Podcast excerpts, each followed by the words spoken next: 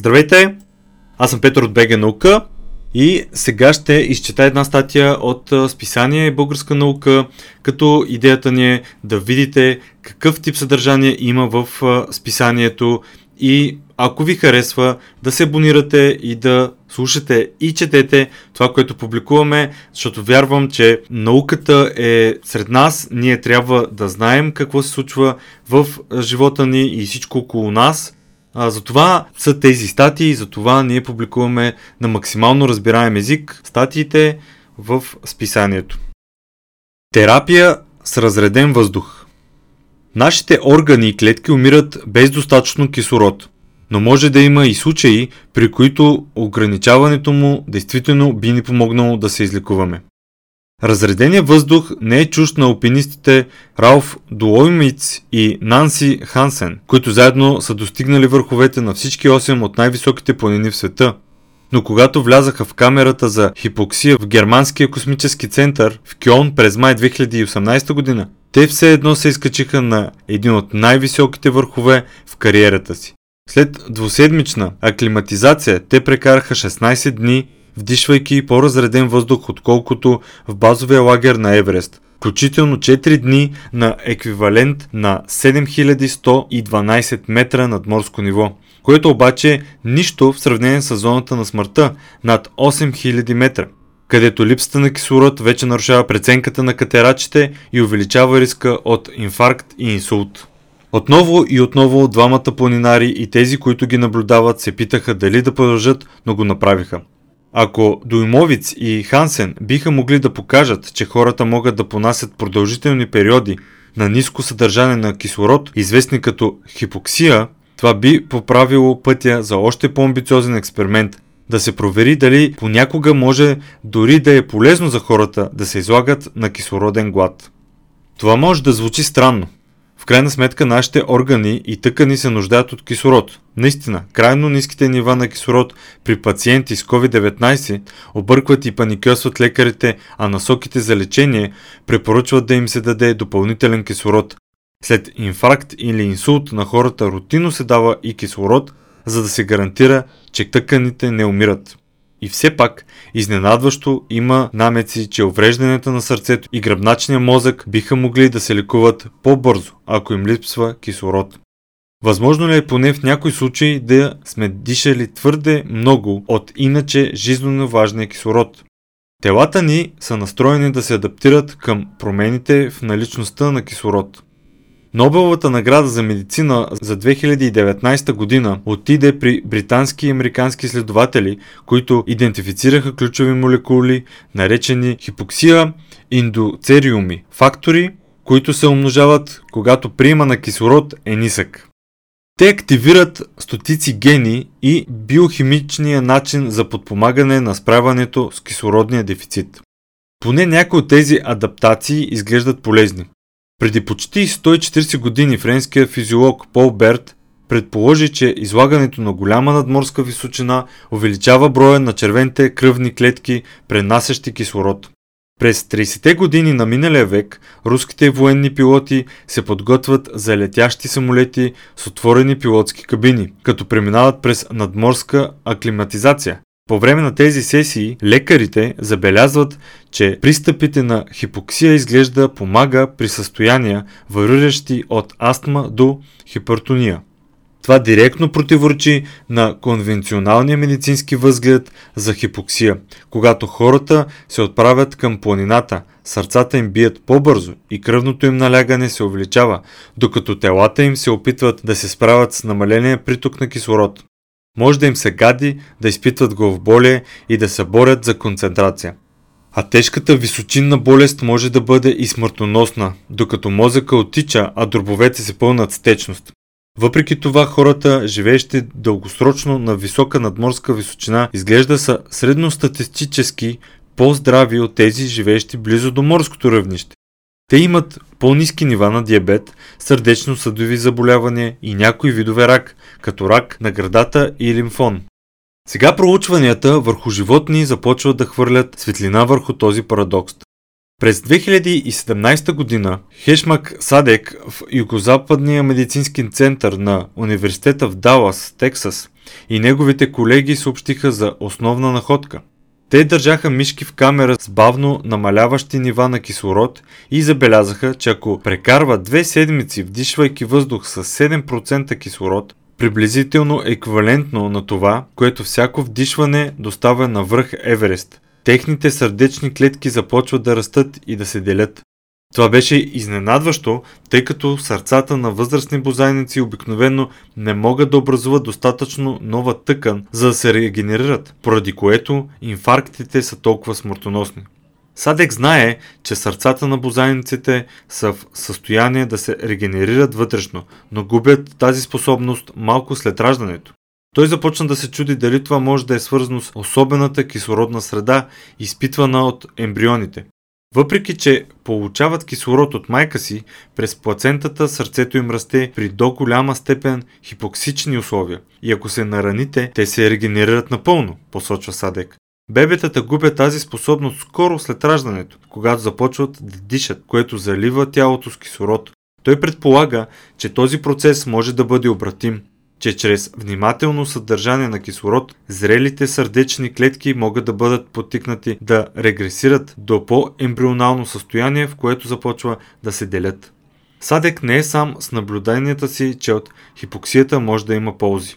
През последните няколко години екип, ръководен от невролога Гордън Мичел от Университета на Флорида, ограничава приема на кислород от хора, които са имали увреждане на гръбначния мозък. Те могат, например, да вдишват обикновен въздух за една минута, след това въздух толкова разреден, колкото навръх Денали, най-високата планина в Аляска. Следващата минута казва Мичел. Поради увреждането си, тези пациенти се нуждаят от вентилатори, които да им помогнат да вдишват, но консумацията на въздух изглежда ги прави по-малко зависими от тях.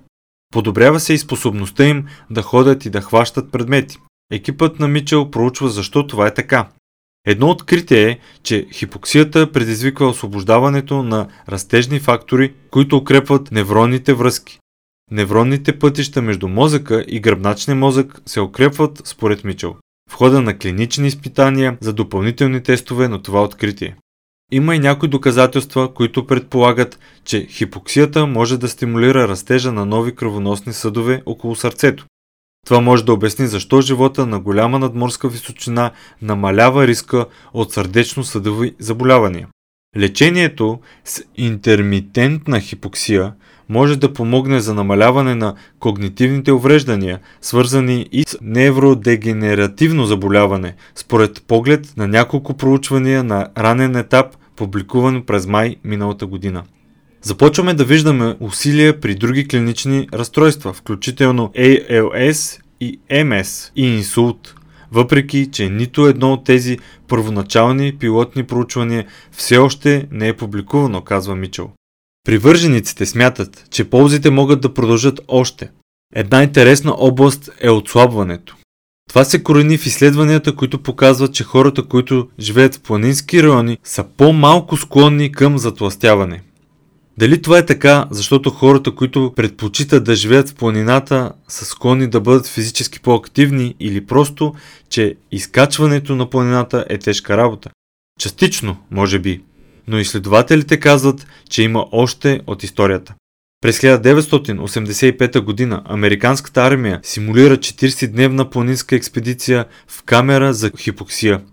Шест доброволци бяха затоплени и им бяха предоставени неограничени закуски и ястия. Те също биха могли да спортуват, но само ако им се иска. Както при престоя на Дуимовиц и Хансен, нивата на кислород постепенно намаляват, докато въздуха стане толкова рядък, колкото навръх Еверест.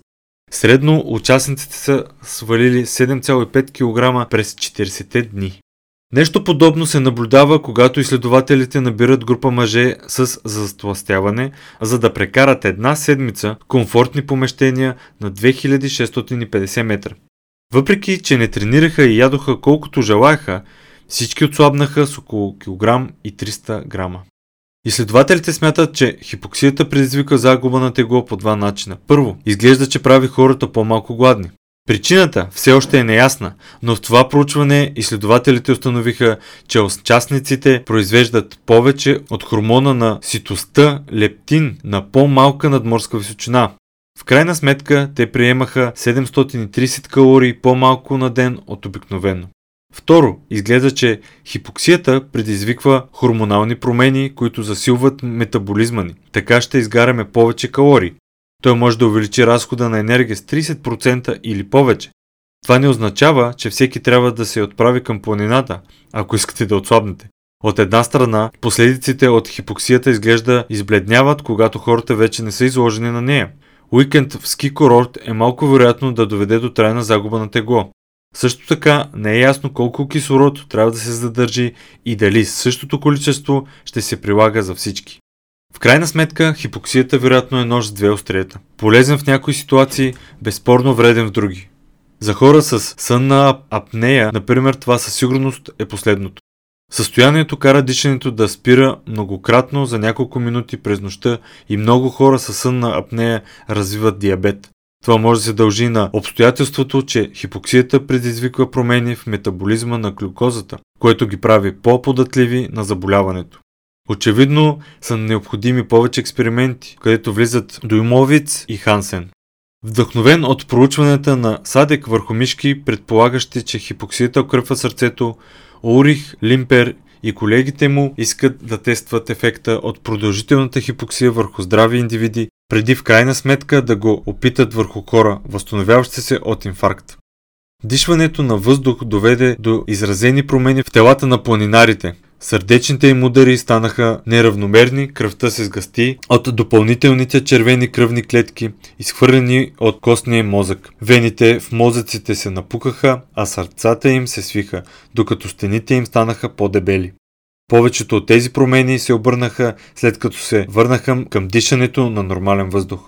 От своя страна, Дуомовиц и Хансен изглеждаха облегчени, когато излязаха от камерата без прозорци отново на нормален въздух. Първото нещо, което забелязах навън след 5 седмици е, че да съм навън е нещо голямо, съобщи Хансен в блога си. И с много кислород вкусно е.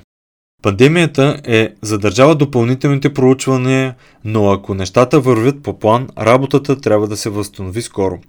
Сега, когато знаем, че здравите индивиди могат да понасят този вид хипоксия без реален риск, трябва да покажем, че и сърдечните пациенти могат, казва Лимпер. Той и екипа му са наели доброволци, които са прекарали инфаркт и са готови да влязат в няколко седмици в камерата с ниско съдържание на кислород.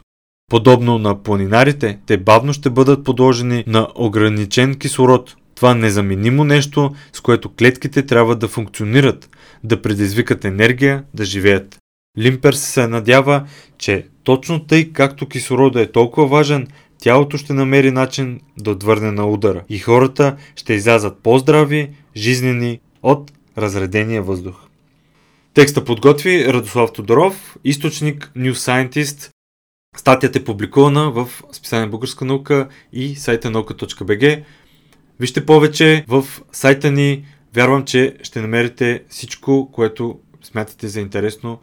Имаме над 8000 текста, над 150 броя много видеа и много аудио статии и интервюта. Това е за сега. Чао!